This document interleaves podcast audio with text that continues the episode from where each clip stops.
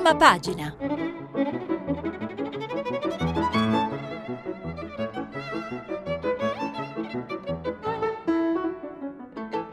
Questa settimana i giornali sono letti e commentati da Alberto Faustini, direttore dei quotidiani L'Adige e Alto Adige. Per intervenire telefonate al numero verde 800 050 333, sms WhatsApp anche vocali al numero 335 5634 296.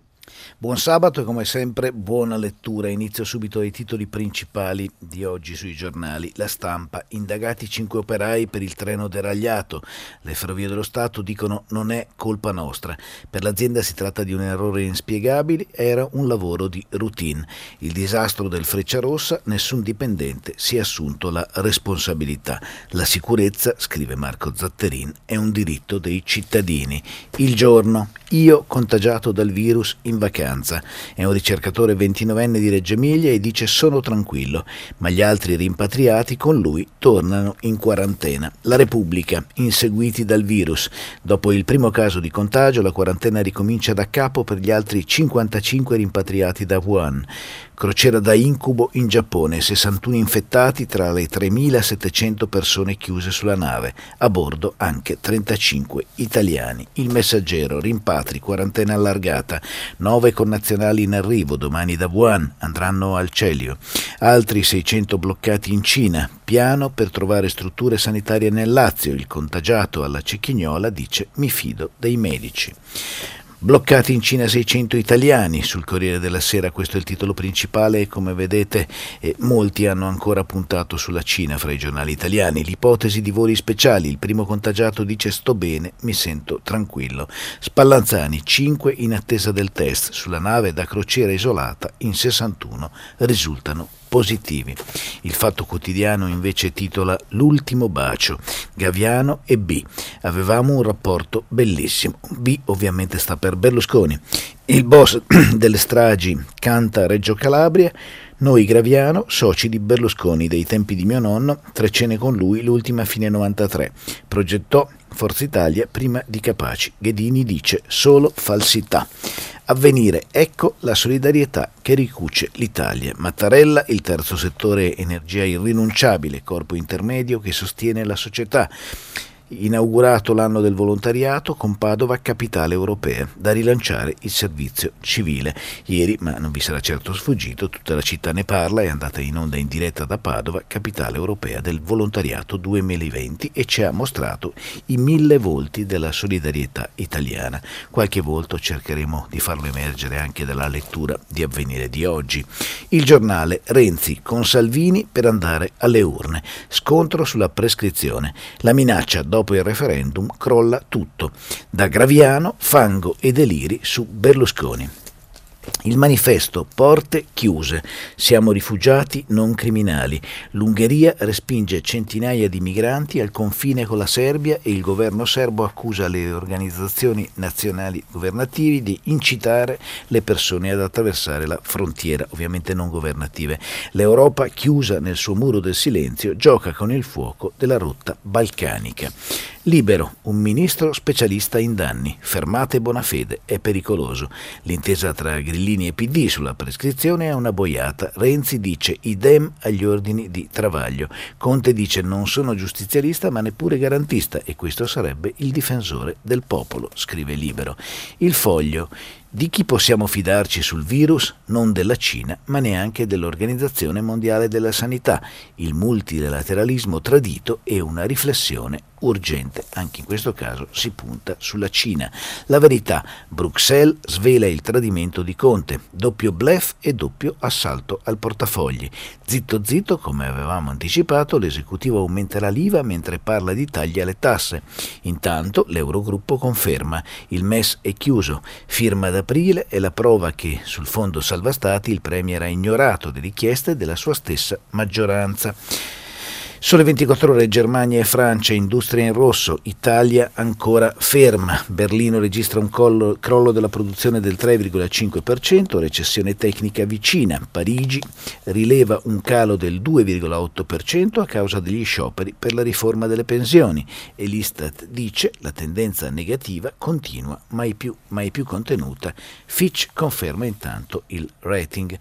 Web tax al via in sette paesi dell'Unione Europea, invece il titolo di Italia oggi. Nonostante la dura opposizione americana, la misura per contrastare frodi, evasione ed elusione è applicata da un numero crescente di paesi europei. Ma torniamo sulla stampa per un viaggio dentro il virus, perché raccoglie Cecilia Attanasio Ghezzi le voci da Wuhan, le menzogne del regime, un diario e i fumetti. C'è stato un suicidio ieri, scrive. Si dice che era una paziente diagnosticata, non ammessa in ospedale perché non c'era posto. Aveva paura di contagiare eh, la sua famiglia, il figlio, se fosse tornato a casa. È una delle testimonianze che il disegnatore satirico Madiu Kao racconta nei suoi diari di Wuhan. Vi leggo però una parte di questo articolo perché è davvero interessante. Nei racconti da Wuhan le menzogne del regime. In un diario le storie e le confidenze delle persone rinchiuse nella provincia dell'Ubei. La gente viene rifiutata dagli ospedali che sono pieni, ormai si vive nel terrore. Com'è nata l'idea di raccontare attraverso i disegni questa tragedia? chiede Cecilia Tannasio Ghezzi appunto a questo grande disegnatore che dice quando Wuhan è stata messa in quarantena ho associato le persone alle informazioni. Anche queste non avrebbero più circolato liberamente. Ho proposto in rete una piattaforma che raccogliesse le voci degli abitanti di Wuhan. Le persone hanno cominciato a scrivermi in privato e a inoltrarmi brani della chat di famiglia. Raccolgo tutto ciò che scompare dal web cinese, ovviamente lo pubblico in forma anonima e poi appunto gli do un volto con dei disegni. Faccio da ponte tra la Cina continentale e il resto del mondo. Ho il vantaggio di risiedere all'estero e avere molti seguaci sui social. Inoltre il mio nome è già noto al governo cinese.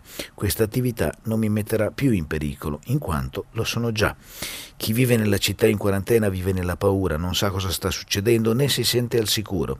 C'è carenza di tutto, soprattutto di medicinali, mascherine e guanti protettivi. Anche le verdure scarseggiano, non è solo il virus che spaventa, è come se tutto potesse scomparire da un momento all'altro senza preavviso.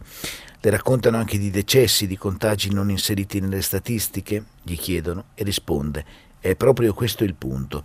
Il mondo intero deve prendere decisioni su come affrontare il coronavirus e l'unico strumento che ha sono i numeri forniti dal governo cinese. Ma siccome non ci sono abbastanza test diagnostici, dottori e posti letto, tutto ciò che sappiamo si basa su dati incompleti. Non c'è modo di capire qual è la situazione né come potrebbe evolvere. Innanzitutto ci sono diverse prove che il governo fosse a conoscenza della situazione almeno una settimana prima di quando ha deciso di chiudere la città di Wuhan. Per per il resto si è data la colpa al governo locale, ma l'emergenza è diventata immediatamente nazionale e poi globale. È la prima volta che la Cina mette in alto misure come la questione appunto dell'insufficienza del sistema sanitario e la quarantena. Oggi la prima preoccupazione è la salute pubblica, ma sappiamo tutti che isolare intere regioni dalla Cina avrà un enorme impatto sull'economia. Se la situazione non fosse veramente grave, il governo non si sarebbe infilato in questo vicolo cieco.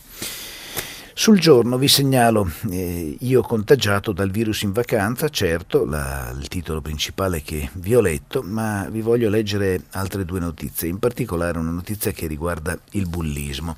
Infatti il giorno oggi fa un approfondimento e racconta la storia di un ragazzo salvato dalle compagne. Le compagne mi hanno salvato dall'inferno. La rinascita di Fabrizio, 14 anni, da vittima di bullismo alle elementari a ragazzo brillante e sicuro di sé. Fabrizio è passato attraverso l'inferno, scrive Anna Maria Lazzari sul giorno di oggi. L'inferno del bullismo, sin da bambino.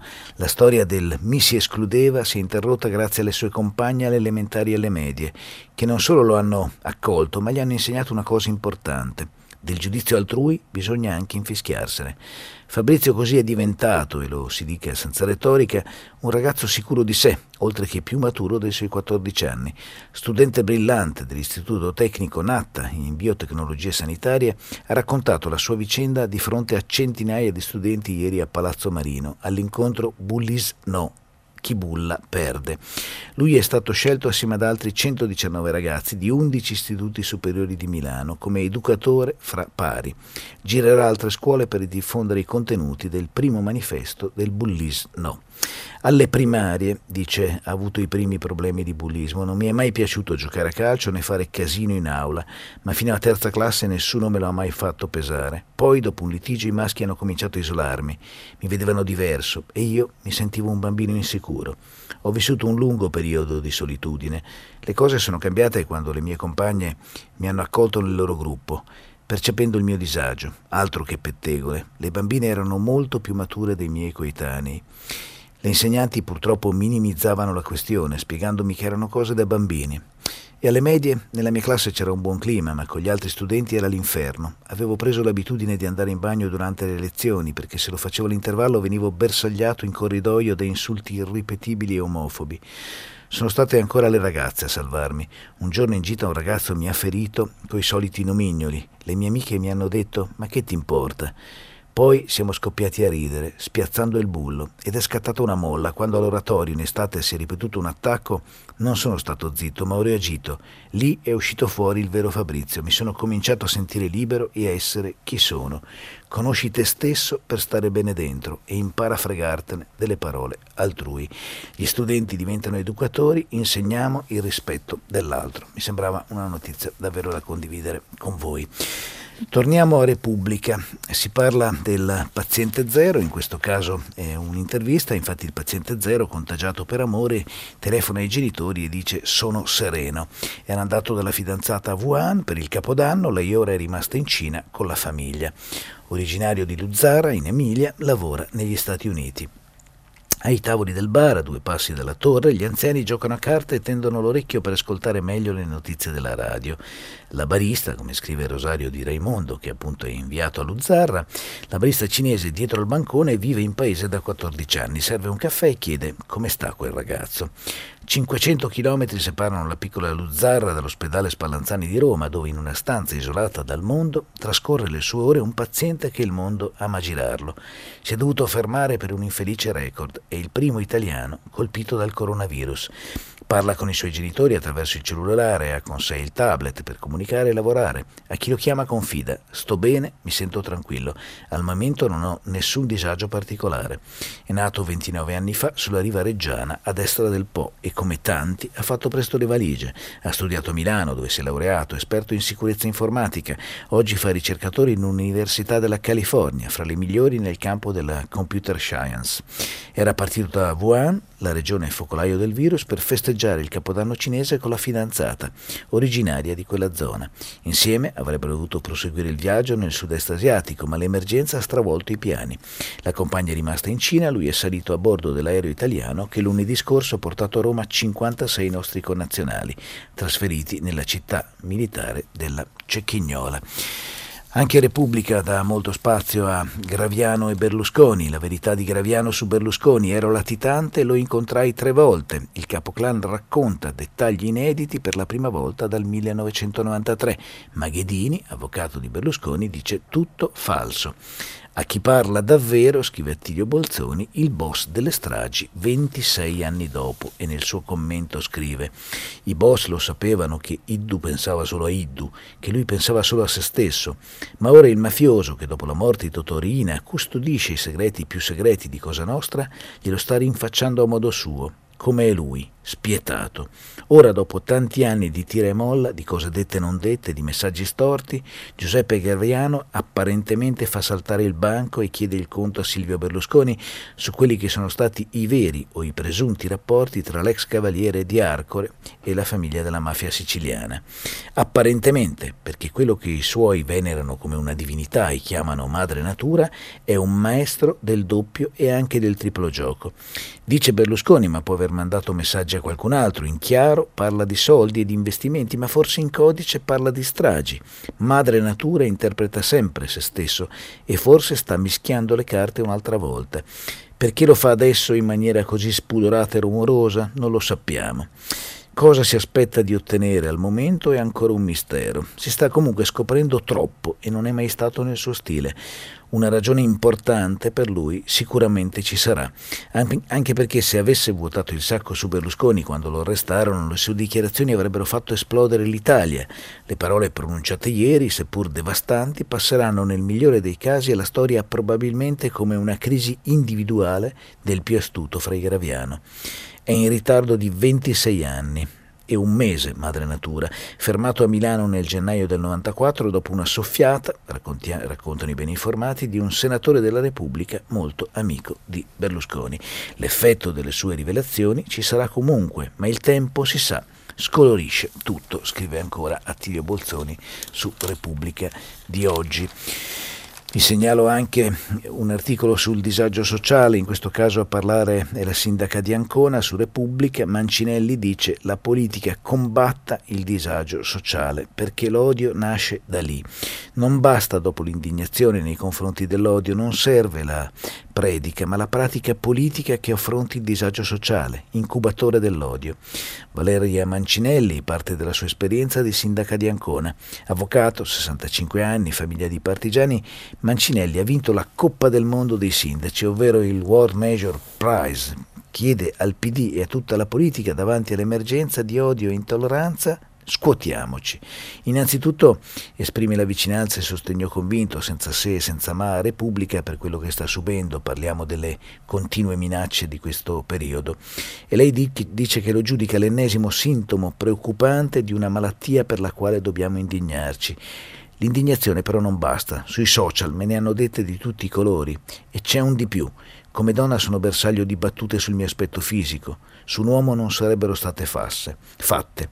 L'indignazione richiede la solidarietà a chi di volta in volta è bersaglio. Però non è la cura sufficiente della malattia. Sono tanti i farmaci necessari, ma uno dei più importanti è la ripresa della capacità della politica e non solo di far sentire l'attenzione, la premura nei confronti delle persone. Quando l'odio e la manifestazione dell'odio diventa un fenomeno molto diffuso come ora è perché il corpo sociale sta male. Su questo bisogna intervenire, dimostrando inoltre che lo scatenarsi dell'odio non risolve il malessere di chi diventa l'odiatore seriale. In altre parole, l'odio non risolve nulla e ti fa stare peggio. Bisogna puntare sul fatto che l'odio non solo è riprovevole, ma non serve ed è dannoso anche per chi lo pratica. Se avremo tempo torneremo dopo per una serie di altri articoli su Repubblica, però vi voglio segnalare un articolo sulla Casa delle Donne, visto che ieri ne abbiamo a lungo parlato, introducendo anche il tema del volontariato. Salviamo insieme la Casa delle Donne, è il titolo di Repubblica, ministre e parlamentari in campo. Bonetti dice è un'urgenza nazionale, Castelli dice serve l'intervento delle istituzioni. Sotto sfratto il centro che aiuta ogni anno 40.000 italiane e migranti. Da noi arrivano persone in fuga da abusi e le nostre cure, ricordano, sono gratis. Vi voglio segnalare anche, perché ieri non ce l'ho fatta, malgrado me lo fossi ripromesso, il, dire, una notizia abbastanza inquietante che arriva dall'Egitto. Si parla di navi all'Egitto dopo le polemiche, ora il governo frena. Parliamo del caso Regeni di fatto, perché due fregate italiane in procinto di essere vendute ad Al-Sisi, che da quattro anni nasconde la verità su Regeni. La Farnesina noi non stiamo avvisati. Parliamo sostanzialmente di affari, affari che però prescindono un po', ed è un grande peccato, dalla questione che riguarda Regeni. Probabilmente non accadrà, scrivono la Cuzzocrea e Giuliana Foschini su Repubblica. L'Italia non venderà le due fregate Frem, le navi migliori della flotta italiana, all'Egitto del presidente Sisi. Lo stesso che da quattro anni nasconde la verità sul sequestro, la tortura e l'omicidio di Giulio Reggeni, il ricercatore italiano ucciso al Cairo. La denuncia di ieri di Repubblica ha permesso che esplodesse la questione, costringendo il governo a un'imbarazzante retromarcia. Dalla Farnesina hanno fatto sapere infatti di non essere stati messi a conoscenza dell'operazione. Avrebbero scoperto tutto il 24 gennaio, la vigilia dunque dell'anniversario del sequestro di Giulio, quando era stato fissato un incontro, che hanno fatto notare essere inopportuno opportuno e dunque per questo rimandato a data da destinarsi. Lo stesso è accaduto alla difesa e nelle stanze della Marina Militare dove si sarebbero visti arrivare l'operazione a cose fatte. Nulla sapevano nemmeno i partiti di maggioranza. Dalla commissione parlamentare istituita sulla morte di Giulio sono arrivate bordate dal PD e dall'EU, con il presidente della commissione Erasmo Pellazzotto che ha detto che la vendita è inaudita. E andiamo adesso invece a vedere sul Messaggero un articolo di Luca Ricolfi, un editoriale del sociologo economista che dice non ci sono antidoti per l'epidemia di stupidità.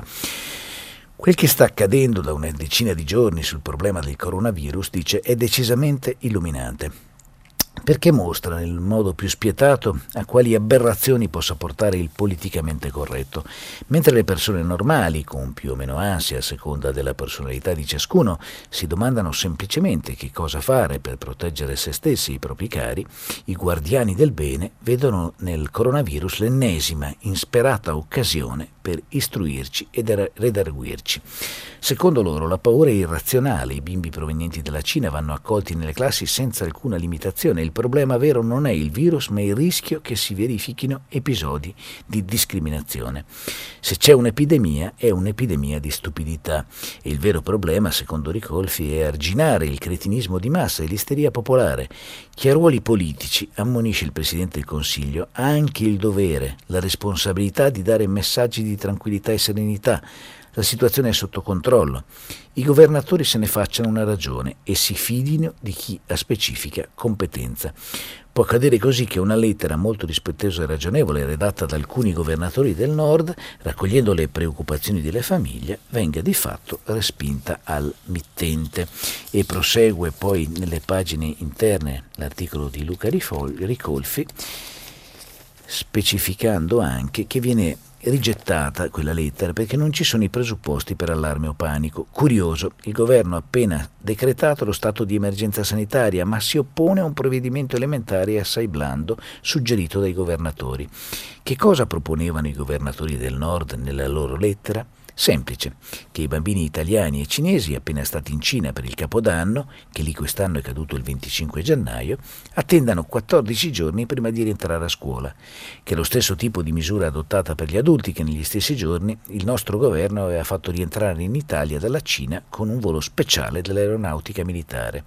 Se è sembrato prudente isolare per un breve periodo gli adulti, perché non fare la medesima cosa con i bambini, tanto più che l'ambiente scolastico è notoriamente adatto alla trasmissione del virus. Già, perché?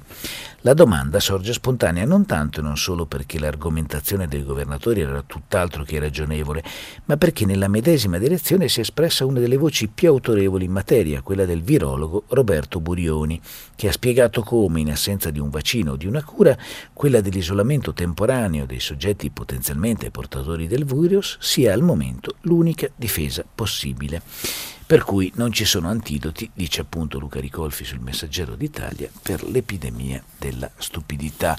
Sul Messaggero vi segnalo anche un lungo articolo dell'ex magistrato Carlo Nordio che dice nelle foibe precipitò la dignità del paese. Il 10 febbraio si celebra il giorno del ricordo dedicato agli italiani giustiziati nelle cavità carsiche dai partigiani di Tito, epilogo tragico a lungo dimenticato di una guerra che deve diventare oggetto di studio e non di rancore vendicativo. L'odio etnico nei nostri confronti superò quello politico, ecco come vennero commessi atti di inaudita barbarie. Giorgio Napolitano, 94 anni, Presidente della Repubblica dal 2006 al 2015, si adoperò per restituire le foibe alla memoria nazionale. Tra un paio di giorni, scrive Nordio, il 10 febbraio l'Italia celebrerà il giorno del ricordo. È una solennità nazionale istituita con una legge del 2004 per conservare e rinnovare la memoria delle vittime delle foibe dell'esodo dei territori occupati nel 1945 dalle truppe di Tito. La legge fu introdotta dopo vari tentativi andati a vuoto per l'opposizione di una parte della sinistra estrema. Poi finalmente la Pietas e la verità ebbero il sopravvento, anche se qualche polemica filocomunista riemerge ancora. Il fanatismo e la stupidità hanno una forza e una vitalità implacabili. Le foibe sono delle cavità naturali della zona carsica che scendono per centinaia di metri nelle viscere della terra. Qui, alla fine del conflitto, scrive Carlo Nordio, i partigiani di Tito fecero precipitare i corpi di migliaia di italiani. Con la motivazione di giustiziare dei criminali fascisti, questi assassini eliminarono indifferentemente uomini e donne nei modi più crudeli. Fu un epilogo sanguinario e brutale di una guerra sciagurata ma il fatto che fosse stata iniziata da noi, aggredendo quel paese pacifico, fu solo il pretesto pretesto per una serie di vendette personali e per una più generalizzata pulizia etnica, eliminando con la morte o un esilio forzoso ogni presenza sgradita. Tutto era cominciato nell'ottobre del 40, quando Mussolini aveva invaso la Grecia per far dispetto a Hitler, che agiva sempre per conto suo senza consultare l'alleato.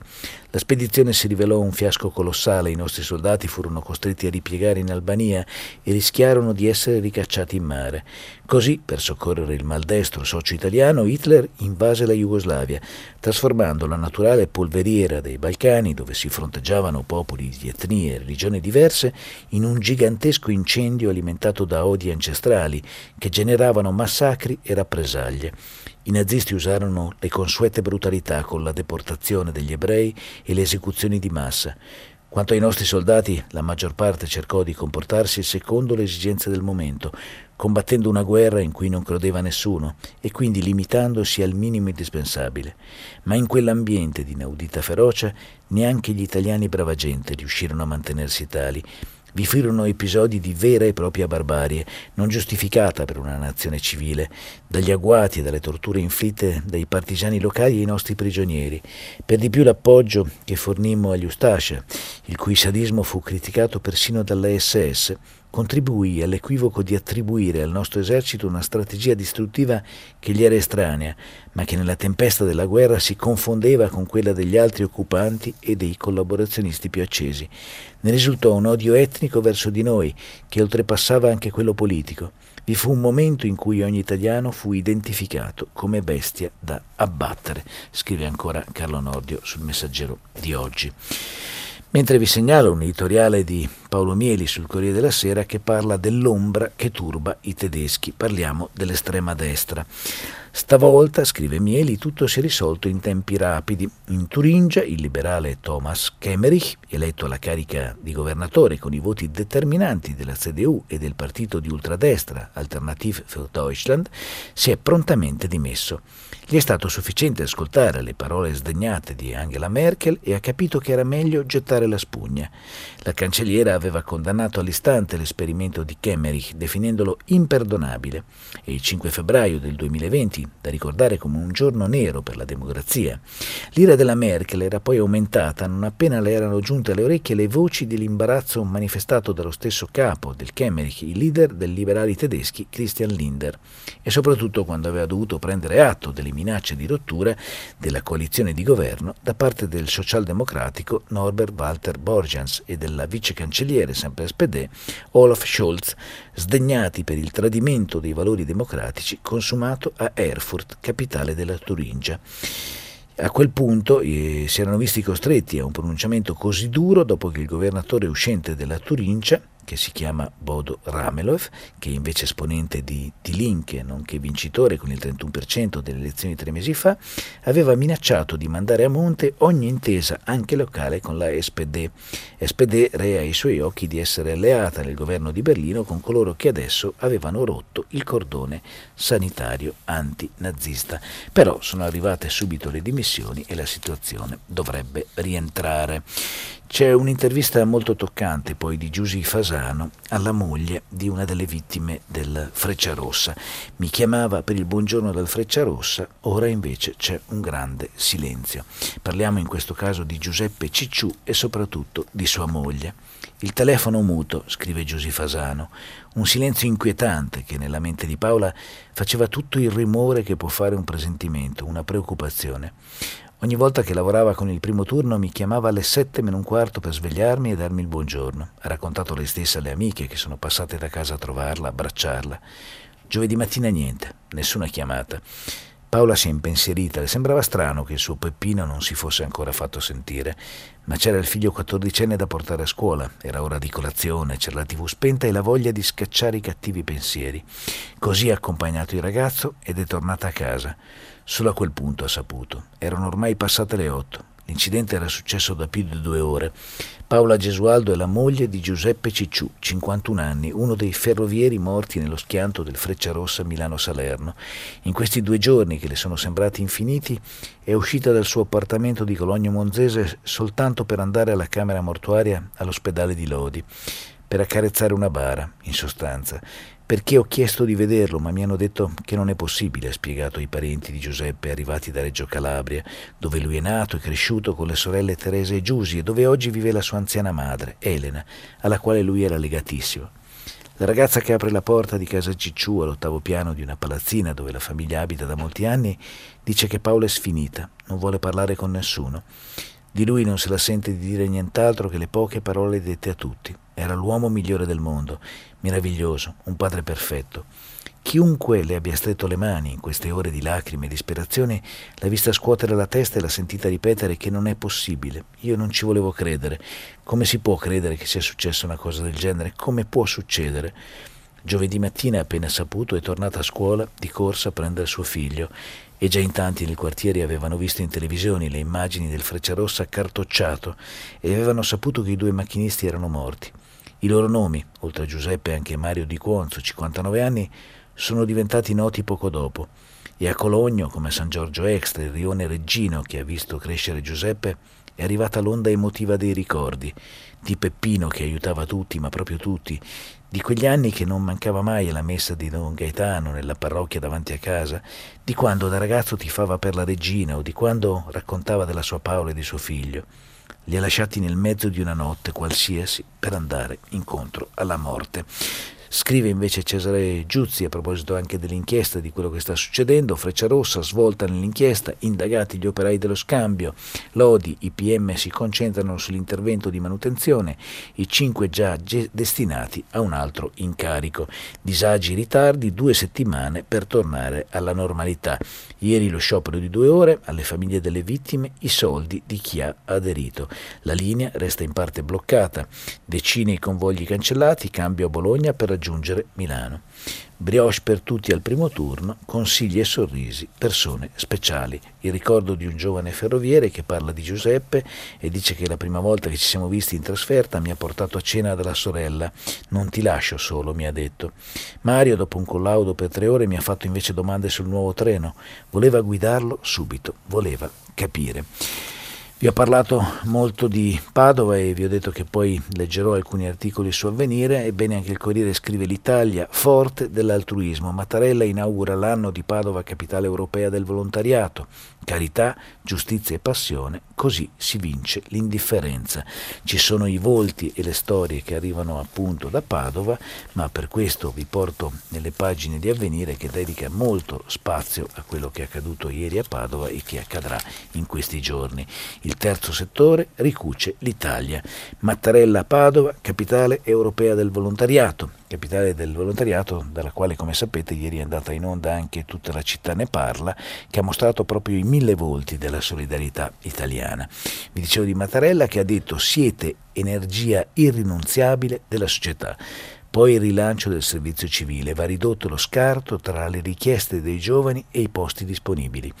In 5.000 sono arrivati alla fiera per l'inaugurazione, presenti i bambini insieme agli allievi della scuola internazionale italo-cinese, l'elogio del capo dello Stato. Questi sono i corpi intermedi pronti all'urgenza e al rammendo. Le voci del palco, qui c'è l'alternativa. Gabriella Civica, del Centro Europeo del Volontariato, dice vogliamo società coese, sostenibili e inclusive.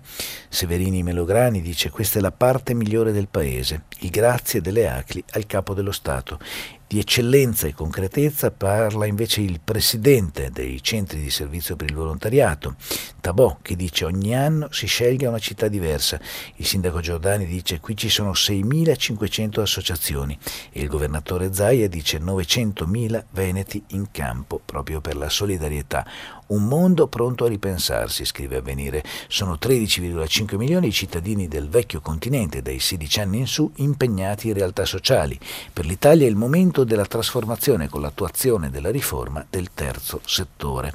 Alleanze e progetti, modello Padova, rilancio dei quartieri difficili, opportunità per persone svantaggiate e si racconta su Avvenire cosa è stato fatto in questi anni.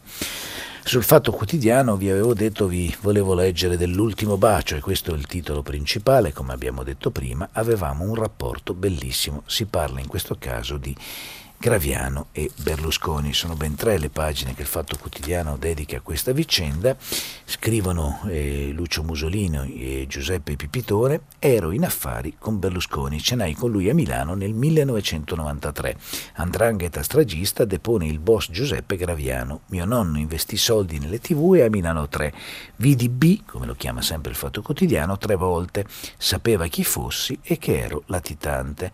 E Ghedini dice fantasie per ottenere benefici carcerari. Il legale dell'ex premier è molto duro. Di Matteo, invece che era fra i PM del processo per la trattativa Stato-mafia, dice mi davano del fanatico e solo Rotondi difende l'ex cavaliere. La politica tace, i 5 Stelle dell'antimafia dico, se, dicono severo sarebbe sconcertante. Il silenzio si è rotto, scrive ancora Marco Lillo sul Fatto Quotidiano, ma il boss non ha chiarito la cortesia che gli chiese B. Cose loro. Graviano offre una chiave di lettura alle sue parole intercettate in cella nel 2016 e 2017 sui rapporti con il Caimano, ma come avete visto da una parte c'è la smentita di Ghedini e dall'altra più di un analista solleva più di un sospetto sulle cose dette a distanza di così tanto tempo. Il giornale eh, ospita un ottimo articolo di Ginevra Cerrina Ferroni, che è una ordinaria di diritto costituzionale, che ci spiega i perché di una riforma assurda, si parla della prescrizione e dice Ginevra Cerrina Ferroni, il tema del tempo rappresenta da sempre una delle riflessioni più affascinanti e misteriose per l'essere umano. Già gli antichi greci distinguevano tra Cronos, il tempo cronologico, lo scorrere del tempo, e Kairos, il tempo degli atti, delle scelte, delle passioni. Il tempo è elemento di parametrazione rispetto a qualsiasi vicenda umana. La società moderna considera il tempo come bene della vita, indicatore della qualità di essa, una risorsa preziosissima quanto scarsa e non replicabile. A ben vedere il diritto stesso perderebbe completamente di significato senza la dimensione temporale. Eppure queste considerazioni di pur buon senso vengono contraddette continuamente dalla realtà. Ne è un esempio il cosiddetto blocca prescrizione, cioè la legge del 9 gennaio 2019 numero 3 entrata in vigore il 1 gennaio di quest'anno e manifesto politico del Movimento 5 Stelle. Un'aberrazione giuridica ed etica macroscopica Sappiamo com'è andata tale riforma, infatti, senza aver previamente dato vita a modifiche radicali del processo penale e pure della responsabilità dei magistrati, prevede che dopo la sentenza di primo grado, di condanna o di assoluzioni, si blocchi la prescrizione del reato in appello e in Cassazione. Sotto il profilo giuridico, spiega l'ordinaria di diritto costituzionale, vengono palesemente violati i principi costituzionali fondamentali, capisaldi di uno Stato di diritto ragionevole durata del processo, articolo 111 della Costituzione e articolo 6 del CEDU, presunzione di innocenza fino a sentenza passata in giudicato, articolo 27 della Costituzione, diritto di difesa, articolo 24 e 111 della Costituzione, scaricando sull'individuo presunto innocente le gravissime patologie e inefficienze del sistema giudiziario. Le circostanze sono note, fin troppo documentate, non importa aver frequentato le aule di giustizia penali per non sapere, ad esempio, della della prassi dei rinvii e che dipendono nella gran maggioranza dei casi da disfunzioni delle stesse procure o dei tribunali, assenza del giudice o del PM, errori nella citazione dei testimoni, impianti di registrazione non funzionanti e così via. Col blocco a prescrizione, quale stimolo vi sarebbe per gli uffici giudiziari a rendere efficiente il sistema? Ma non è solo questo il punto. Il fine processo mai chiama in causa il profilo etico, frutto di un pericoloso populismo mediatico giudiziario a senso unico. La riforma non considera infatti un dato, appunto che il tempo è un bene della vita, è un sapere condiviso che l'attesa di un evento importante dagli esiti incerti, come può esserlo la sentenza di un tribunale, è un'esperienza emotivamente delicata e tanto più si dilatano i tempi dell'attesa, tanto più fragili diventano le difese dell'individuo. Essere sotto processo a vita viola in modo irreparabile diritti fondamentali di un individuo, qual è quello di fare scelte, ma soprattutto vi è un nodo cruciale, non è sufficientemente valutato ed è il seguente. Il danno subito per l'attesa è misurabile, si chiede ancora Ginevra Cerrina Ferroni, ed è un tema effettivamente molto interessante di cui abbiamo parlato spesso anche in questi giorni a prima pagina. Il manifesto, vi dicevo, titola Porte chiuse, siamo rifugiati non criminali, si parla in questo caso dell'Ungheria, è un approfondimento molto interessante. Fuggiamo dalla guerra, l'Ungheria li blocca al confine. Le autorità di Belgrado hanno trasferito i 200 migranti nei centri di accoglienza locale. L'articolo di Alessandra Briganti che scrive è abortito sul nascere il tentativo di oltre 200 migranti assiepati al confine serbo-ungherese tentativo di raggiungere ovviamente l'Europa. Intrappolati da mesi lungo la rotta balcanica, i rifugiati avevano organizzato una protesta al valico di frontiera. Una manifestazione nata su un gruppo Facebook che ha portato al confine centinaia di migranti da tutte le parti del paese. Siriani, afghani, marocchini, palestinesi, tra loro anche tanti bambini. Siamo rifugiati, non criminali. Fuggiamo dalla guerra, non dalla fame. I nostri bambini meritano di meglio. Questo si leggeva sui cartelli branditi dai migranti che avevano preso parte al sit-in di protesta. Sfidando le autorità serbe ed ungherese e il gelido inverno balcanico, i profughi avevano piazzato delle tende al confine, decisi a resistere fino all'apertura delle frontiere. Ma i loro appelli sono rimasti inascoltati. Le autorità ungheresi hanno prima ordinato la chiusura del valico e rafforzato poi i controlli, aumentando la presenza di polizia e guardie di frontiera lungo la barriera metallica e di filo spinato fatta costruire nel 2000 2015 dal Premier Orban per arginare i flussi migratori in, di, in entrata dalla Serbia. Su Libero vi segnalo eh, fermate Bonafede e pericoloso, si parla ovviamente ancora di prescrizione, scrive Libero che la maggioranza balla, con Renzi che minaccia il Premier, che fa i micacci dal governo, ovviamente c'è un riferimento alla famosa frase di Fini detta Berlusconi, il leader di Italia Viva avverte gli alleati, dice noi non vogliamo lasciare, ma se Palazzo Chigi insiste, e poi sferza i democratici, siete agli ordini di Travaglio. Specialista in danni invece è il titolo che Filippo Facci dal suo articolo legato al ministro Bonafede, che a suo avviso è pericoloso per la giustizia. L'intesa Movimento 5 Stelle PD sulla prescrizione è una boiata, scrive Facci. Alla fine i Dem voteranno la riforma. Conte se ne lava le mani, non sono giustizialista né garantista, ma questo è un avvocato, si, scrive, si chiede appunto Filippo Facci.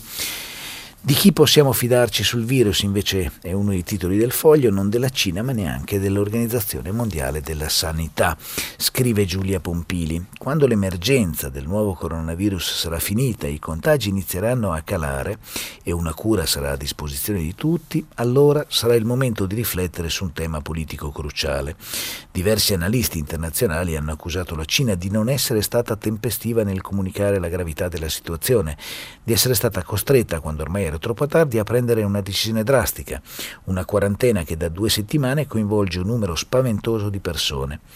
Ma tra il 31 dicembre e il 31 gennaio, cioè quando è stata dichiarata l'emergenza globale, anche l'Organizzazione Mondiale della Sanità ha minimizzato, mentre la Cina tentava di controllare la narrativa sulla reale situazione nell'Ubei. Il direttore generale dell'Organizzazione Mondiale della Sanità volava a Pechino, si faceva fotografare sorridente con il presidente cinese Xi Jinping Jinping e lodava la determinazione politica e le misure tempestive ed efficaci intraprese per far fronte alle epidemie. Cioè faceva quello di cui la propaganda di Pechino aveva più bisogno, rassicurare la comunità internazionale. Ciò che è successo dopo lo sappiamo, anche grazie alle inchieste della stampa cinese e ai social network, in questi giorni più che mai capaci di aggirare censure e controlli. Forse nessun paese sarebbe stato in grado da solo di contenere un'epidemia così veloce, un virus così aggressivo e altrettanto sconosciuto, ma nessun paese avrebbe rifiutato l'aiuto di un'organizzazione internazionale per mandare un messaggio politico. Sappiamo fare da soli, siamo una potenza responsabile. La conseguenza è stata quella di mettere in quarantena 56 milioni di persone che ora sono sorvegliate e trattate come appestati, probabilmente senza cure adeguate per tutte, mentre il contagio aumenta e in futuro sarà anche aumentato di più. Se non possiamo fidarci delle comunicazioni di Pechino, evidentemente dovremmo forse fidarci di un'agenzia super partes? È una domanda che resta senza risposta, quella che si fa Giulia Pompini sul foglio di oggi. Finisce qui la rassegna di oggi, vi aspetto dopo la pubblicità come sempre per rispondere alle vostre domande, vi ricordo che oggi non c'è tutta la città ne parla perché è sabato, però vi ricordo che appunto ieri è stato molto interessante il focus che è stato acceso sul volontariato. A tra poco. Alberto Faustini, direttore dei quotidiani L'Adige e Alto Adige, ha terminato la lettura dei giornali di oggi. Per intervenire chiamate il numero verde 800 050 333, sms whatsapp anche vocali al numero 335 56 34 296. Si apre adesso il filo diretto di prima pagina. Per intervenire e porre domande a Alberto Faustini, direttore dei quotidiani L'Adige e Alto Adige, chiamate il numero verde 800 050 050 333. Sms WhatsApp anche vocali al numero 335 5634 296. La trasmissione si può ascoltare, riascoltare e scaricare in podcast sul sito di Radio 3 e sull'applicazione Rai Play Radio. Rieccoci qui per il filo diretto. Vi ricordo che come sempre stiamo pubblicando i vostri messaggi, anche vocali, sul sito di Radio 3 al 335 56 34 296. Sentiamo subito una telefonata. Pronto? Buongiorno. Pronto? Buongiorno, dottor Faustini. Buongiorno. Buongiorno. Guardi, la chiamo da Pianoro, comune in provincia di Bologna. Io la chiamavo in merito Mi dice anche a... come si chiama? Davide. Grazie Davide. Davide. Buongiorno. Eh, la chiamavo in merito al, al vignettista cinese. Sì. Eh, premetto che trovo, trovo, un nobile impegno dare voce a chi non ne ha, quindi è, un, è, una, cosa, è una, cosa, veramente importante quella che fa questo signore, però eh, io sono arrivato a una riflessione che sarei contento fosse fatta in maniera un po' più, un po più vasta. Eh, noi abbiamo un, un'idea cosa voglia dire gestire un'emergenza in un territorio, in una città, in una regione eh, in una nazione come la Cina, un'emergenza di un'epidemia, non di, una, di qualcosa di così semplice da, da andare a, a, a risolvere. Eh, questi casi sono sempre ehm, risolti o comunque il tentativo di soluzione è sempre stato fatto tramite, tramite situazioni marziali, cioè interviene l'esercito, le mh, strutture, le infrastrutture, i servizi molte volte sono insufficienti matematicamente, quindi eh, il, il, le scelte impopolari che comunque chi gestisce queste situazioni deve affrontare sono sicuramente eh, oggetto di, di, di, appunto di, critica e appunto di eh, qualcosa che potrebbe farvi sembrare eh, atti, arrivo a dire, disumani. E secondo me, ripeto, a mio, a mio modesto avviso, anche in virtù dell'ultimo, dell'ultimo articolo che ha commentato penso prelevato dal foglio, sì. penso che si stia comunque strumentalizzando un attimo politicamente questa, questa situazione. La ringrazio Davide, avevo, avevo anche appena nessuna letto. Nazione, nessuna nazione, nessun, nessun, paese, che sia esso regime, democrazia o quello che vogliamo, eh, non sia facile per nessuno. No, no, certo Davide, ho visto che anche nel messaggio che ci aveva mandato via sms, difatti diceva che penso che qualsiasi governo non solo regime avrebbe eh, come dire, preso scelte impopolari, eh, è molto chiaro quello che dice lei. Allora eh, ci sono due piani diversi, nel senso che da una parte c'è la questione delle censure, c'è la questione delle tante notizie strane che stanno arrivando e soprattutto non stanno arrivando dalla Cina. E Badiou Shao, così si chiama lo scrittore fumettista cinese, in questo caso aggira la censura di Pechino per testimoniare nei disegni e in piccoli racconti la vita quotidiana di chi è in quarantena. Ecco, lui racconta ad esempio delle persone rifiutate degli ospedali che sono pieni, di un terrore che forse non siamo riusciti a descrivere eh, sulla stampa. Dall'altra non c'è dubbio che di fronte a una questione come questa ogni governo avrebbe preso eh, decisioni impopolari, su questo lei ha assolutamente ragione.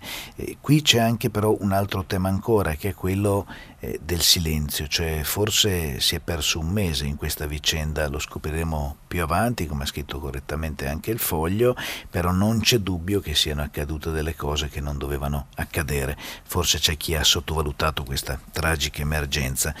Ci scrive Beniamino, il PD prima di fare campagne contro l'odio dovrebbe guardare a casa propria nel suo passato, non c'è dubbio che di odio ce n'è stato tanto Beniamino e se si riferisce però alla sindaca di Ancona, la sindaca di Ancona cercava di fare un ragionamento leggermente diverso. Michele mi dice Faustini, secondo lei quando giustamente si invoca la lotta all'odio razziale non ci si dovrebbe impegnare anche contro tutte le forme di odio? Sì, Michele ha totalmente ragione, contro l'odio etnico, di classe, di parte politica, incapace di concepire avversari, come scrive lei, ma che vede solo nemici. Il problema è proprio questo, che oggi c'è un odio diffuso e l'odio diffuso a un certo punto inizia a permeare la società e quando permea la società c'è poco da fare purtroppo. Ma di che sicurezza stiamo parlando? scrive Mauro da Modera, un sessore che non risponde allo stato dello scambio perché spento è già un motivo di arresto del treno. È tutto quello che stanno cercando appunto gli inquirenti di capire Mauro. Certo siamo di fronte a una tragedia che colpisce per due ragioni. La prima è in sé, ovviamente, perché ci sono due morti, poi è successo qualcosa di davvero catastrofico. Dall'altra però dobbiamo porci delle domande e chiederci come sia possibile che appunto un singolo errore umano eh, non meriti un livello di sicurezza maggiore e non ci sia qualche altro controllo che impedisca questo errore di diventare quello che è diventato. Ci voleva Luca Ricolfi, dice Elena, per dire una semplice cosa davanti a un virus di cui non si conosce ancora un'efficacia cura. Ci vuole prudenza e prevenzione come hanno fatto i cinesi stessi che si mettono in quarantena se rientrati in questi giorni della Cina, invece di fare show inutili e contrastare quanto intelligentemente richiesto dai governatori del nord e lei parla in particolare di quello del Veneto. Un'altra telefonata, pronto? Buongiorno, mi chiamo Franco e telefono da Parma. Buongiorno, e, eh, buongiorno. Mi riferisco alle prime notizie circa le responsabilità sul disastro ferroviario del treno eh, Milano-Salerno eh, dell'alta velocità. E ora eh, le prime indagini si focalizzano su quattro operai più il capoturno, mm, di più eh, le, le responsabilità no, no, non sembrano essere individuate per il momento. Ora, al di là del caso specifico, quindi vedremo i tecnici, lo scambio, eccetera, ma il dato generale che, a cui si assiste in molti casi eh, è quello che eh, mh, mm, gli alti dirigenti, no? quelli che eh, ci, ci, i dati ci dicono guadagnino 400 volte più di, dell'operaio e eh, per cui la, eh, viene giustificato questo, questa retribuzione così elevata con la spada di Damocle che pende di forti responsabilità eh, a, sul loro capo no? e quindi eh, le responsabilità giustificano eh, le alte retribuzioni. In realtà poi sia nei disastri ferroviari sia nel ponte Morandi dove non sembrano emergere eh, responsabilità ad alti livelli, sia anche eh, nei, nei crack bancari dove grandi responsabili sempre non emergono, quindi sembra la, il dato qui sociologi e scienziati della politica dovrebbero occuparsi seriamente, no? è che più si alzano le retribuzioni, minori sono gli alti dirigenti coinvolti. Questo viene a determinare una sorta di di rendita eh, latifondistica. Eh, mi è chiaro, mi è chiaro Franco. A capo di, di questi alti. La, la, ringrazio. Anche lei fa un ragionamento molto ampio, nel senso che parte dalla questione della tragedia ferroviaria e ci fa riflettere su anche i costi, no? sugli alti dirigenti che davvero hanno degli stipendi incredibili. Io resto un olivettiano, nel senso che come Adriano Olivetti ritengo che al massimo il, dire, il, capo dell'azienda non possa guadagnare più di 10 volte l'ultima persona preziosa che lavora in azienda, per cui anch'io trovo scandalosi certi stipendi. Sulle responsabilità è, è molto difficile invece intervenire perché solo di una cosa, come ha scritto anche oggi la stampa, ad esempio, siamo sicuri che a lavorare sullo scambio al chilometro 166 più 771 fino a un'ora prima del disastro è stata una squadra di 5 operai. Per questo la Procura di Lodi, titolare dell'inchiesta, ha iscritto intanto i loro nomi nel registro degli indagati. Però si parla di un atto dovuto per eseguire perizie e accertamenti tecnici. Non so se in questo caso si arriverà a colpire il massimo dirigente, mi riesce anche difficile magari collegare il massimo dirigente a questo singolo incidente. Lei invece fa il caso delle banche e di altre situazioni nelle quali è evidente che i dirigenti non potevano non conoscere determinate cose. Andiamo troppo veloci, dice Antonio, su tutto e non ci relazioniamo con la natura che si ribella. Questo è molto vero. Dopo in questo caso c'è anche un problema tecnologico, però fa impressione pensare effettivamente che i treni oggi viaggino a questa velocità.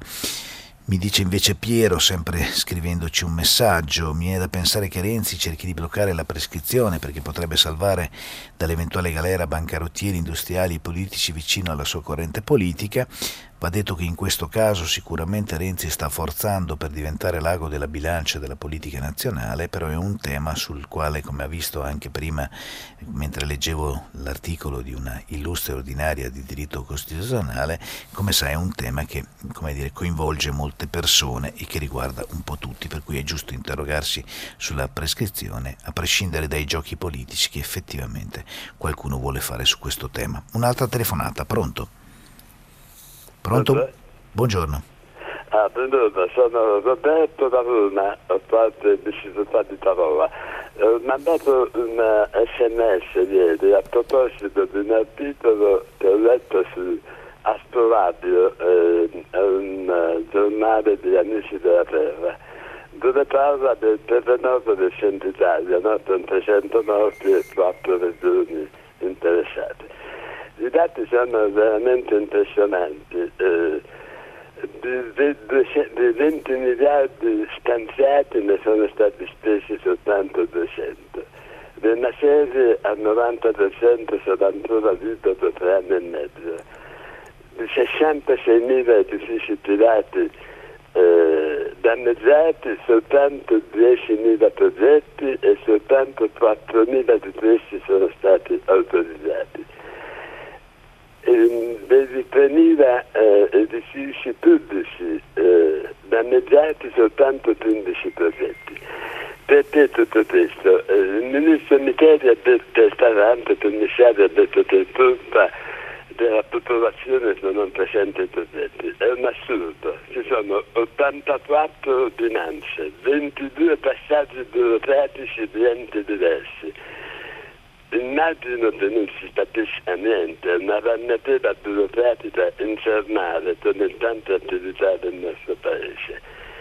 Ecco, io lo segnalo perché sono colpito intanto dal silenzio che c'è su questa questione, dopo la grande emozione dei morti e del disastro che è successo, tutto è passato sotto silenzio, salvo tratto piccolo a piccolo e l'ha messo in evidenza che in questa uh, vicenda uh, emerge chiaramente un fatto. La politica non ha più capacità di interpretazione. I dati ci sono. Su internet c'è una marea di, di dati, di analisi sulla situazione. E evidentemente non sono in grado di progettare nulla se non di fare continue leggi di emergenza e quando la pubblica amministrazione attua non è in grado, non è capace, non so perché, ma certamente la, eh, il disordine burocratico, questa enorme ragnatela non aiuta nessuno al di là di riconoscere il merito dei vigili del fuoco, di chi si è dato tanto da fare per salvare le persone. No, la situazione non è partita eh, mi viene in mente anche il fatto a eh, eh, noi parliamo del praticamente di metà dell'Appennino ed è la terra che Mario Roscidovia dell'Università di Tortici di Napoli aveva fatto un progetto su questo, ripreso recentemente anche da Bar come ministro ma tutto questo non trova nella politica un punto di riferimento, un progetto, un disegno, una serie di azioni che siano responsabilizzabili di più deve attuare queste cose. La, la, ringrazio, la ringrazio Roberto, la ringrazio innanzitutto per averci ricordato i morti che troppo spesso vengono dimenticati e, e dall'altra per averci ricordato quale sia il dedalo della burocrazia che in Italia impedisce anche quando i progetti ci sono, di mandarli avanti, di realizzarli. E in questo caso eh, giustamente lei parla di leggi speciali, ma l'unica vera legge speciale sarebbe quella eh, di superare molti di questi, eh, questi dire, problemi eh, burocratici. qual è la questione? La questione è che lui lo sa benissimo che in Italia quando si saltano tutti questi, eh, che chiamiamoli piccoli luoghi di dogana no? rispetto a, a, alle leggi, rispetto alle pratiche, rispetto agli appalti, di solito c'è qualcuno che si arricchisce, per cui è un tema davvero interessante, la ringrazio per averlo ricordato, perché da una parte serve una semplificazione per consentire la ricostruzione, per consentire non solo da una parte di costruire giustizia, mi viene da usare proprio il verbo costruire in questo caso, ma dall'altra anche per eh, costruire edifici e risistemare un luogo distrutto. Dall'altra però appunto velocizzare le pratiche spesso significa saltare appalti, saltare controlli, saltare una serie di cavilli che sono anche utili.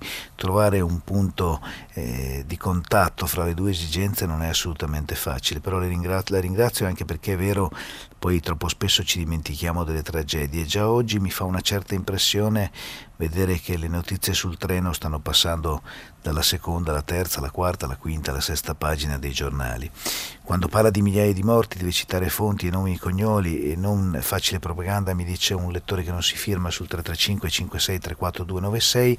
Stavo in questo caso citando i giornali che parlavano della Cina, non ci sono effettivamente notizie ancora molto precise, ma citavo eh, questo artista che dice che i morti sono più di quelli che risultano. Lui citava tra l'altro anche casi di suicidi e casi di persone che non sono nemmeno riuscite ad arrivare in ospedale.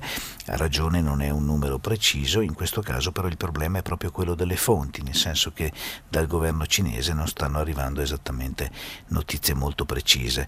Barbara dice oltre al caposquadra qualcuno, ovvero un funzionario, quadro un dirigente, avrà pure autorizzato l'intervento manutentivo sulla linea, è sicuramente così, però come abbiamo detto l'apertura dell'indagine è un atto dovuto, ma ci si augura che da questa apertura si arrivi anche a individuare non solo i responsabili ma anche il capo dei responsabili, se così possiamo dire. Ho ricevuto tanti messaggi che criticano l'articolo sulle foibe di Nordio, e vi leggo in particolare una, una mail abbastanza lunga ma molto interessante che mi arriva da eh, Zigliotto. Buongiorno Alberto, sono un esule dalmata, non so se lo sapevi, nato a Zara nel 1934, nipote di quel Luigi Zigliotto che nel 1918 fu il sindaco della redenzione dell'Austria di quella città, poi nominato senatore del Regno, e sono figlio di Giuseppe Zigliotto, presidente per anni dell'Associazione Venezia Giulia e Dalmazia, oltre che sindaco per lungo tempo del comune di Zara in esilio. La domanda che pongo a te per prima pagina vorrei poterlo fare anche domani al Presidente della Repubblica in occasione del concerto al Quirinale al quale sono stato invitato è perché la medaglia d'oro quale città martire assegnata al Gonfalone Zara nel 2001 dal Presidente Carlo Azeglio Ciampi è stata messa in un cassetto per l'opposizione della Croazia che negli anni della guerra non esisteva 54 bombardamenti con 2.000 morti su 20.000 abitanti. È stata definita la Dresde italiana, il tutto perché i partigiani di Tito avevano falsamente informato gli alleati che la città era un concentramento di truppe tedesche, era un baluardo di italianità che l'odio doveva far scomparire.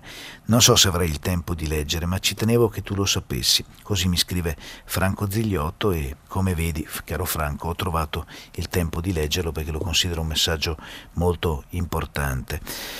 Giusto stigmatizzare, dice Alessandro La Ruca, la strumentalizzazione che la politica ha fatto della decisione dei governatori del nord Italia di isolare i bambini provenienti dalla Cina, ma la critica dovrebbe coinvolgere anche molti mezzi di informazione che hanno presentato quella decisione in maniera distorta e tendenziosa come una misura di stampo razzista.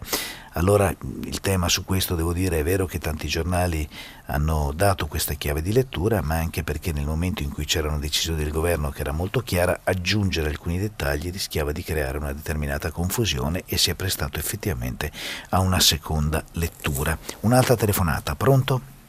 Buongiorno, mi chiamo Francesco e chiamo da Rovereto. Buongiorno Francesco. Eh, guardi, il, chiamo per, con riferimento a, un, a una polemica che eh, si è dipanata anche sul suo giornale nel corso della, sul, nel corso della settimana relativamente a un'esternazione di un, eh, un, ex deputato della Lega che si chiama Sergio Divina e, sostenendo che lui non sarebbe felice se avesse un figlio handicappato o omosessuale creando in questo modo una, un parallelismo fra le due cose c'è stata un po' di polemica a livello politico locale e poi è seguita sul suo giornale una lettera di un suo lettore che portando avanti il parallelismo fra l'handicappato e l'omosessuale difendeva a spada tratta l'esternazione del senatore Divina e a questa lettera ovviamente è seguita una, una sua risposta che è entrata, non è entrata molto nel merito, ma semplicemente si è limitata a dire che c'è contesto e contesto per dire certe cose e che conta come si dicono certe cose e quando si ha un determinato ruolo non si non tenere in conto tutte le sensibilità eh, delle persone che ascoltano. Ecco, allora volevo un attimo approfondire questo il suo pensiero in merito a questa polemica per comprendere se lei pensa realmente che sia una questione di forma oppure se il poco tempo che forse lei ha avuto per dedicare alla risposta, di cose che tutto quanto da fare, e non le ha consentito invece di ribadire due aspetti che secondo me sono oggettivi, cioè che l'orientamento sessuale è scientificamente provato che non è una patologia ma una caratteristica della persona umana, peraltro protetta dalla nostra Costituzione, e che l'unico genitore eh, non è quello che si augura la propria felicità, ma quella del figlio, dove un figlio handicappato probabilmente difficilmente potrà essere felice, invece poi dipende dall'handicap, ma difficilmente potrà essere felice, mentre ad un figlio omosessuale per essere felice basterebbe che certe persone come il signor Divina o il suo lettore evitassero eh, uscite di questo genere, eh, dimostrando in tal modo di non continuare ad alimentare quella che è una, una cultura eh, che fomenta la, la, discriminazione basata sull'orientamento sessuale o sulla diversità, si è parlato tanto di bullismo anche in questi certo. casi, eh, e piuttosto invece dimostrando in questo modo eh, loro sì di essere guariti da quella che la scienza reputa invece una patologia che si chiama omofobia. La ringrazio. Francesco, l'ho lasciata parlare a lungo anche perché molti ascoltatori non potranno capire fino in fondo ciò di cui stiamo parlando, effettivamente in un contesto pubblico l'ex senatore Tivina che oggi è presidente eh, del, di fatto del teatro trentino, cioè del centro culturale Santa Chiara che ha fondamentalmente del teatro la sua espressione principale, ha usato questa frase infelice dicendo che se lui avesse avuto un figlio appunto eh, disabile, lui ha usato la parola handicappato che anche siccome è una parola poco felice oggi, omosessuale, l'avrebbe comunque accettato, insomma ha detto un po' di cose, lei le parole ha precisato bene Francesco. No, voglio voglio dirle solo questo, che io sto sempre dalla parte dei disabili, sempre dalla parte degli omosessuali e penso di averlo dimostrato col mio lavoro ogni giorno, mettendo davanti a ogni cosa l'amore, perché l'amore è la cosa fondamentale. Questo riguarda soprattutto la questione del rapporto con i figli, riguarda la gestione del rapporto delle famiglie quando c'è l'amore secondo me c'è tutto, su questo non vado a nessuna distinzione. Lì però volevo fare un ragionamento diverso che è quello che faccio spesso anche alla radio ed è questo che un politico quando prende la parola deve sempre ricordarsi di chi è e di cosa sta facendo. Non sta parlando in un bar, per cui i suoi pensieri non sono in quel caso importanti perché sono i suoi pensieri, ma sono pensieri che meritano eh, dire, di essere molto ben metabolizzati prima di uscire, perché in certi contesti certe cose è proprio vietato dirle, il che non vuol dire che si possono dire in altri contesti. Ognuno potrà avere i suoi pensieri, però un politico ha delle responsabilità maggiori. Quando fa diventare anche una singola frase, magari una piccola crociata che va contro il comune sentire o comunque solo ad intercettare quattro voti senza invece rendersi conto di quanto delicato sia questo campo nel quale ci stiamo muovendo, cioè quello dell'orientamento sessuale, quello appunto della disabilità, ebbene secondo me commette un sacrilegio. Se non sono stato chiaro nella mia breve risposta le chiedo scusa, però riflettevo appunto sul contesto perché secondo me i politici molte volte non si rendono conto del peso che possono avere le loro parole e giustamente lei Francesco eh, collega tutto questo anche al dibattito sull'odio, perché basta davvero poco per generare inutile odio. Un'altra chiamata, pronto? Buongiorno. Buongiorno. Mi chiamo Vittore, Volevo... la chiamo perché vorrei conoscere il suo pensiero perché mi trovo in mezzo a un dilemma. Io sono convinto che sia giusto fidarsi delle autorità competenti ed ho ammirato il Presidente della Repubblica che è andato a far visita alla scuola dei bambini. Però allo stesso tempo vedo come ci comportiamo con gli adulti che sono orientati dalla Cina, che li abbiamo messi in quarantena, che adesso ce n'è uno ammalato e quindi prolungheranno la quarantena e non capisco perché debba, questa misura non si debba adottare con tutti anche i bambini che rientrano, non cinesi, ma italiani di qualsiasi nazionalità che rientrano in Italia dalla Cina o dalle zone a rischio. Eh, non riesco a trovare una risposta e la chiedo a lei. Se no, ma in realtà, in realtà, Vittore, tutti sono controllati dal governo, nel senso che non c'è un volo che stia rientrando dalla Cina, sto parlando dei voli che sono rientrati prima del blocco, ovviamente, che non sia controllato e non c'è, non c'è un passeggero che sia bambino o adulto che non venga intercettato di fatto dallo Stato. Questo era un po' il problema, cioè se ne sta occupando il governo centrale e un po' da qui è nato il dibattito. Il governo centrale dovrebbe sapere attraverso i biglietti, gli spostamenti, dovrebbe eh, facilmente ricostruire eh, quali siano i cittadini eh, italiani che sono andati in Cina per il Capodanno e questa è la prima cosa. Eh, va detto invece eh, sulla questione della fiducia, eh, ricordiamoci che il Presidente Mattarella ha voluto anche ricordarci che ci sono tantissime persone eh, cinesi o originarie di quella zona che non si sono mai mosse da anni e anni, vivono in Italia, eh, per cui non ha nessun senso quando si vede il volto di un bambino o di un adulto cinese iniziare a preoccuparsi. Per cui il messaggio da questo mm, punto di vista è un altro, cioè Mattarella ci ha detto eh, fidatevi della nostra comunità cinese e come dire fidatevi perché sarà il governo invece a chiarire e a controllare le persone invece che dovessero arrivare da quei posti o dovessero andarci. C'è anche la discussione molto aperta sulla questione del blocco dei voli perché può essere che i voli vengano presto riaperti, è una delle decisioni che deve prendere il governo, però l'importante, ed è quello che ci ha fatto capire Mattarella, è che non possiamo ogni volta che vediamo un volto di un cinese preoccuparci o immaginare per esempio che quando andiamo in un ristorante cinese eh, quei prodotti arrivino dalla Cina, è dimostrato che quasi tutti quei prodotti vengono eh, stracontrollati e soprattutto arrivano da, da zone italiane o come spesso capita quando arrivano anche da lontano, non arrivano dalla Cina. Questo era il messaggio. Dall'altra effettivamente nel momento in cui cui c'è un governo che se ne sta occupando, eh, sembra inutile che i governatori eh, aggiungano una decisione a una decisione già presa. Va anche detto che questo è il problema, però è ovvio che hanno fatto una cosa invece che è più che comprensibile, eh, semmai non è comprensibile il conflitto con una cosa che ha già deciso il governo centrale.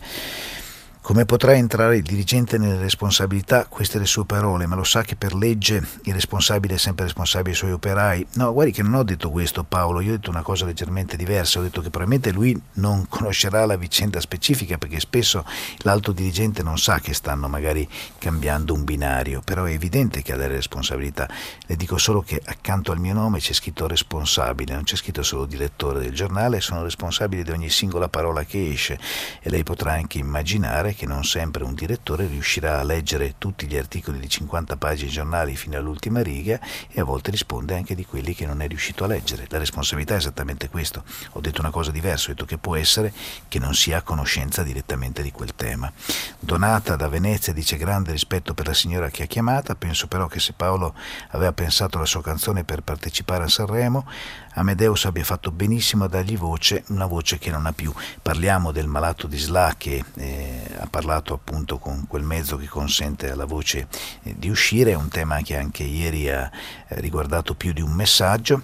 A Sanremo ci si schiera per la violenza contro le donne, ma è una passerella di bellezze scollate ed esibite.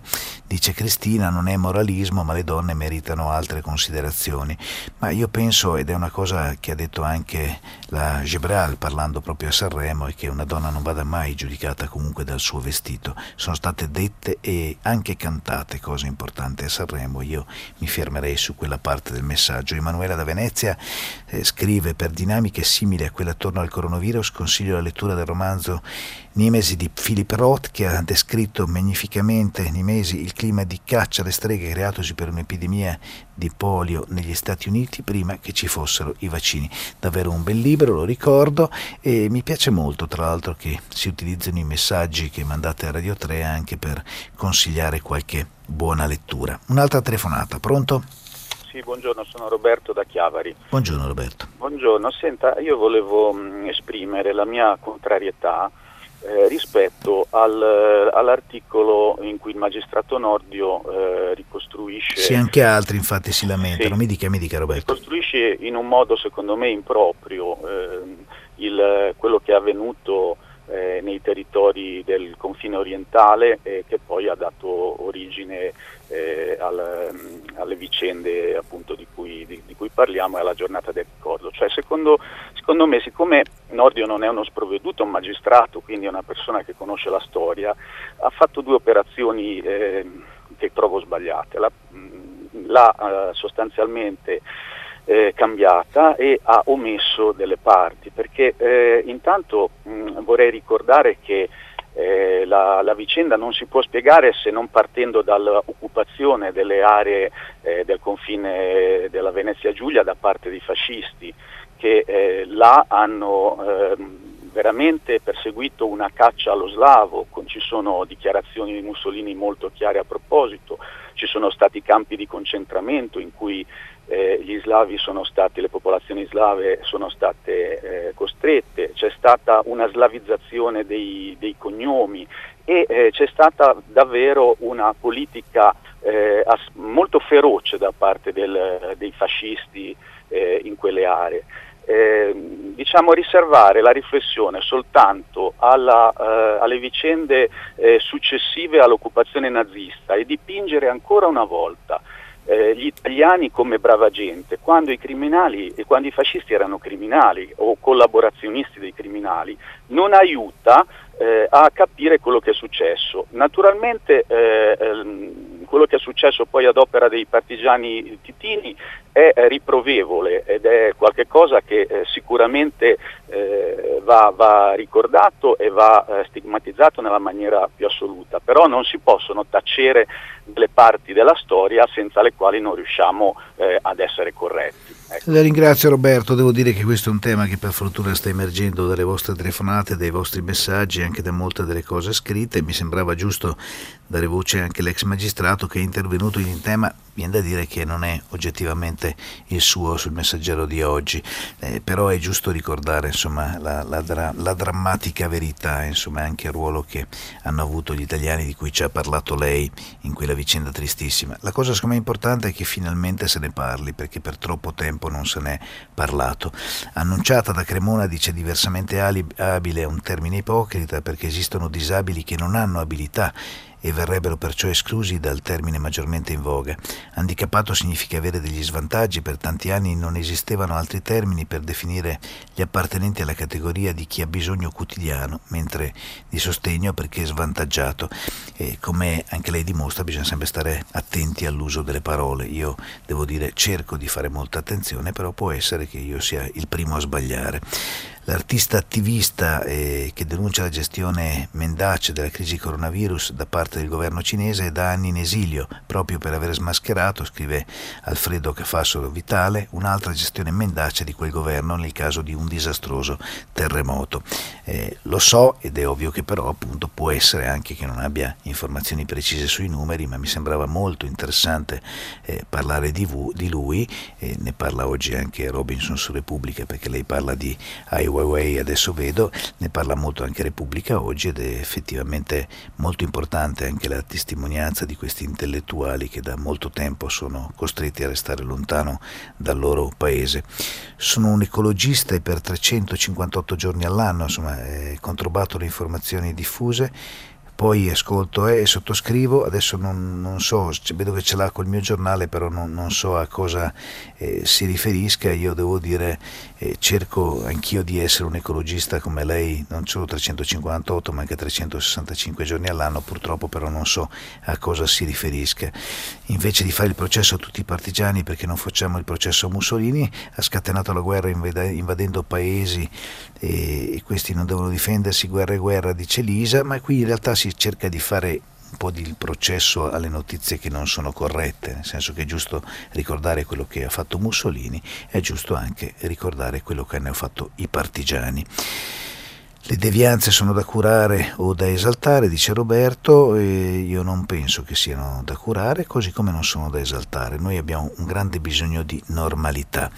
Buongiorno, per avere visibilità ai voti in modo spregiudicato Renzi sta preparando la crisi di governo e il ritorno di Salvini, dice Sergio da Milano, è una cosa che sostengono anche molti altri interventi e che c'è anche su più di un giornale. Un'altra telefonata, pronto? Buongiorno, sono Gino da Genova. Buongiorno e... Gino. Buongiorno. Senta, io eh, mi mi chiedevo, mh, mm, e mi inquieta questo molto, come ci si può fidare della tecnologia a proposito dello scambio sul treno del treno, mh, mm, dell'incidente dove, dove sono avvenuti i due morti. Mh, come ci si può fidare di una tecnologia così avanzata, così anche tra virgolette sicuri, sicura, dove poi eh, gli interventi vengono fatti anche da personale non super specializzato come la tecnologia richiederebbe e chiedo com'è possibile che questo avvenga, come si può salire sul treno il macchinista che viaggia a 300 all'ora, il, il pendolare, il, l'utenza.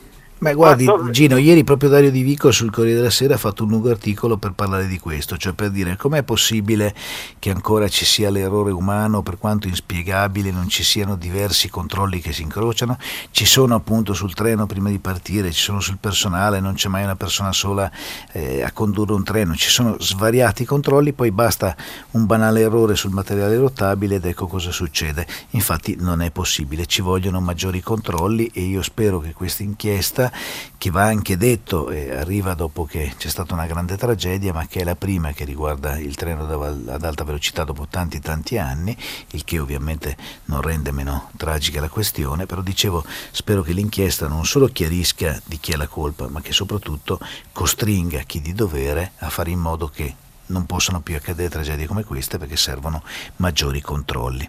Un'altra telefonata, pronto?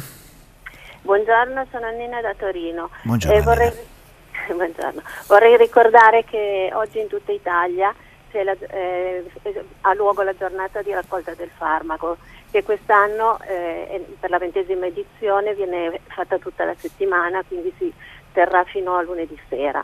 Eh, questo significa che nelle farmacie aderenti le persone possono eh, acquistare farmaci da banco da lasciare al banco farmaceutico che le distribuisce presso gli enti che aiutano le, eh, che aiutano le persone che non possono permettersi di, eh, di curarsi con farmaci appunto di acquisto libero.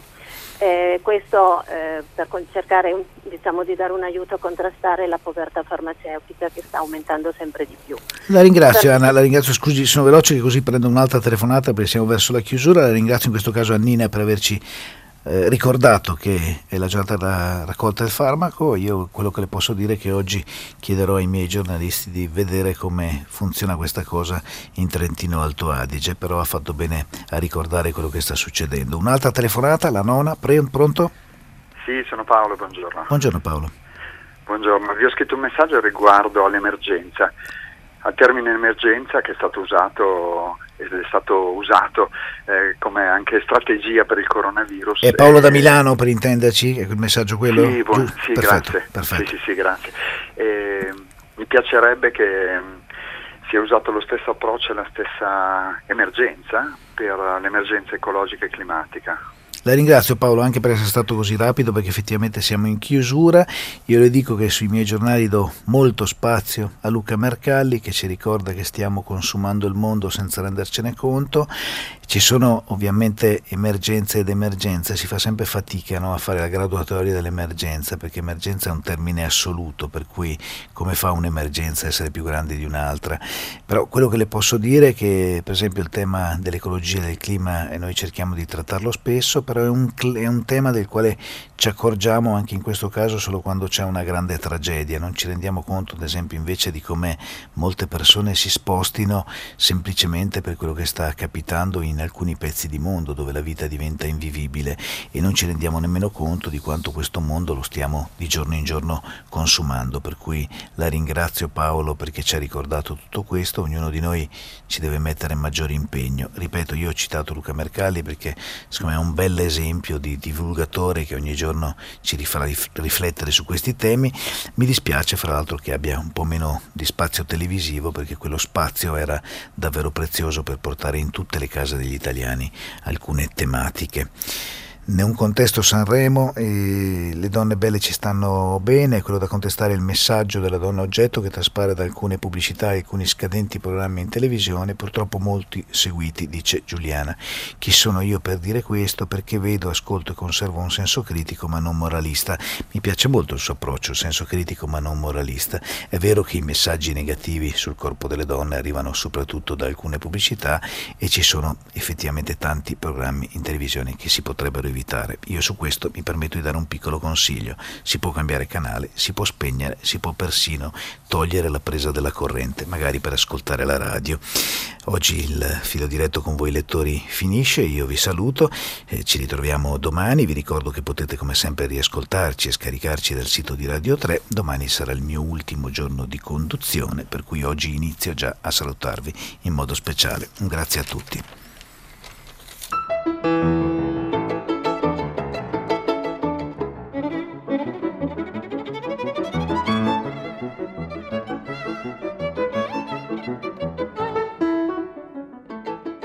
Alberto Faustini, direttore dei quotidiani L'Adige e Alto Adige, ha letto e commentato i giornali di oggi.